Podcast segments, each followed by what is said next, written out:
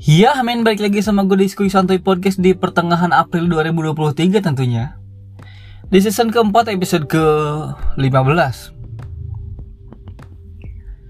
Gak kerasa ya puasa 10 hari lagi. Nah, kalau itu boleh dah lu ngomong kayak gitu. Jangan baru pertama puasa bilang gak kerasa ya uh, lebaran 29 hari lagi. Ya, kocak. Awal puasa udah ngomong kayak gitu. Nah, sisa 10 hari lagi puasa uh, kayaknya berarti 11 hari dari sekarang besar kemungkinan lebaran jadi Nah, di 10-10 hari terakhir nih, cuma ada dua kemungkinan orang. Orang yang pertama yang udah malas-malasan puasa, biasanya kayak gitu. Udah kayak yang, ah udah capek kerja gitu. Jadi, apalagi kalau udah batal, selain perempuan nih, uh, ya, gua ngomongin tentang perspektif, bukan perspektif, cowok lah gitu. Cowok kalau misalnya kadang-kadang kalau udah batal itu, males buat lanjut lagi tuh. Ini ini gue lihat di sekitar karena di sekitar gue kayak gitu ya. Teman-teman ada terus yang orang yang lebih dewasa ada pokoknya lingkungan gue lah. Kebanyakan rata-rata cowok kalau misalnya udah batal puasa udah malas ngelanjutinnya. Apalagi udah 10 hari terakhir kayak gini. Ada yang orang udah makin males puasa terus ada yang malah makin rajin karena adanya malam Lailatul Qadar anjoy. Gue aja nggak tahu malam Lailatul Qadar itu apa malam seribu bulan malam seribu bintang apa sih itu nih malam Lailatul Qadar. Hmm. tapi eh kebetulan ya ini gue mau sombong nih.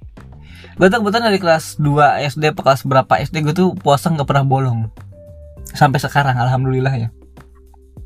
Sombong tapi alhamdulillah terus gue tuh ada sempet di ma di masa-masa gue lupa ini SMP apa SMA gitu. Gue lupa SMP apa SMA gue tuh baru tahu ada ada ada yang namanya Lailatul Qadar gitu. Malam yang terasa sunyi terus malam itu kayak tenang banget. Gue baru tahu gue tuh baru baru belajar di sekolah kalau nggak salah. Nggak di tempat ngaji gue nggak ngaji soalnya. Mulu gue terus gue nggak tahu karena saking kepikirannya pengen banget dapat malam Lailatul Qadar ya. Gue tuh dulu sholat rajin banget kayaknya SMP deh. Gue tuh sholat rajin banget gue sholat lima waktu gitu. Gue ke mana-mana kalau sekalian main aja gue menyempetin sholat sebelum pergi gue sholat gitu. sholat gue tepat lima waktu. Dan jarang sekali bolong. Nah pas malam itu gue tuh lupa di malam 21 atau malam 22 puasa gitu. Kan di malam-malam yang ganjil. Gue tuh mimpi ini asli ini gue inget banget gue tuh mimpi tepat di kepala gue ada ribuan bintang. Malam itu sunyi banget. Kata gue ini kok malam indah banget gitu tapi hadirnya di mimpi bukan bukan di nyata gitu. Terus gue kebangun gue apa ya maksud mimpi apa ini yang disebut malam Lailatul Qadar gitu? Atau apa? Udah sih gue ngerasain itu doang. Malam Lailatul nggak tahu sih itu pun bener atau enggak ya katanya segala malam Lailatul Qadar malam seribu bulan malam seribu malam seribu bulan kan ya katanya jadi lupa gue tuh anjing gue gue tuh agama gue cetek banget kan kalau malam seribu bulan itu yang dosa kita dihapus ke belakang apa? Ternyata pahala kita yang seribu bulan ke depan ya gue lupa gue uh, intinya itulah. Aduh diper, dipertanyakan sekali agama gue terus ya uh, udah sisa 10 hari lagi mau puasa eh mau puasa mau lebaran. Terus udah mulai banyak beli baju baru nih. Dari uang THR ada yang mau mudik mungkin. Ah, sekarang lagi ada ngetrennya yang thrifting ya. Ya enggak ya gak sih? Yang baju baju celana bekas atau pakaian bekas dijual lagi gue sebenarnya kalau ngeliat thrifting kayak gitu. Gue biasa aja. Maksudnya dibilang nggak suka ya enggak dibilang suka ya enggak juga. Tengah-tengah aja. Karena thrifting itu ternyata emang ada pro dan kontra. Pro nya udah masih bisa dijual gitu ya. Ya kontranya bekas pakaian orang dijual lagi gitu. Takutnya kan ada bakteri atau apa kan bisa dicuci ya Gak sih nggak ngerti. Cuman ya biasa lah pertanyaan tren mau lebaran thrifting pasti lagi rame-ramenya. Beli baju celana pasti lagi rame. Terus yang mau mudik juga. Rame ada yang mau mudik ke Sumatera ada yang ke Jawa rata-rata ke Jawa biasanya banyak banget. Terus bisa berkumpul bareng keluarga gokil sih. Tapi ya pesan gue tuh selalu selalu satu tuh men. Pesan gue tuh selalu satu.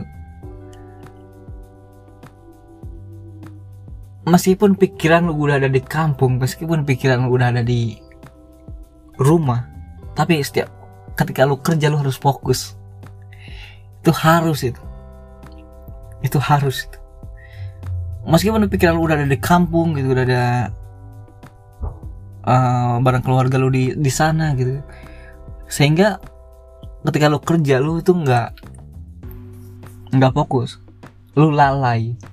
Nggak boleh kayak gitu men. Nggak boleh sangat nggak boleh.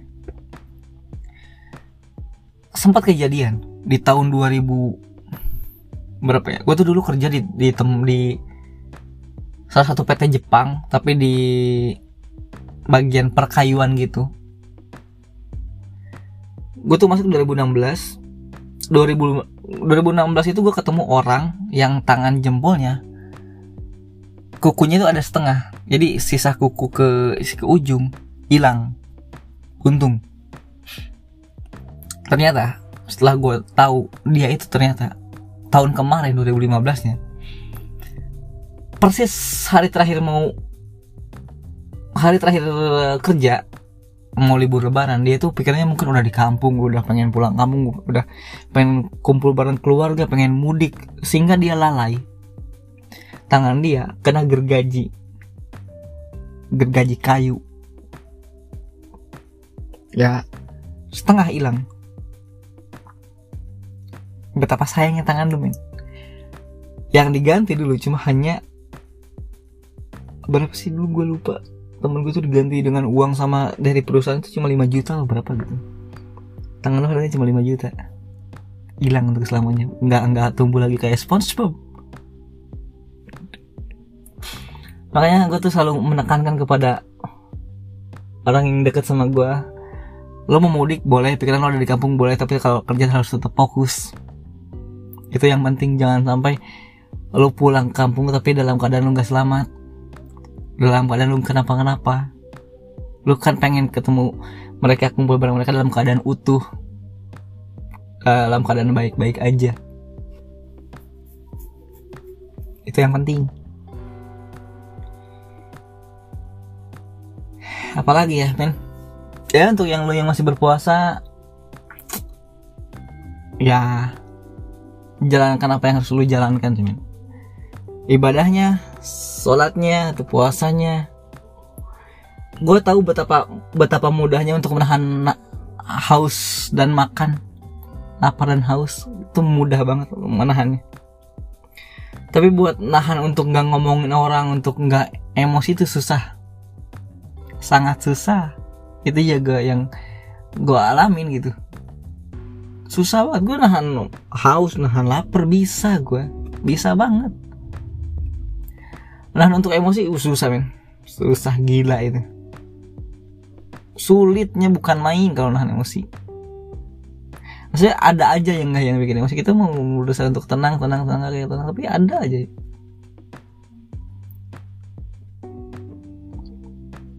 Untuk nggak ngomongin orang Ah.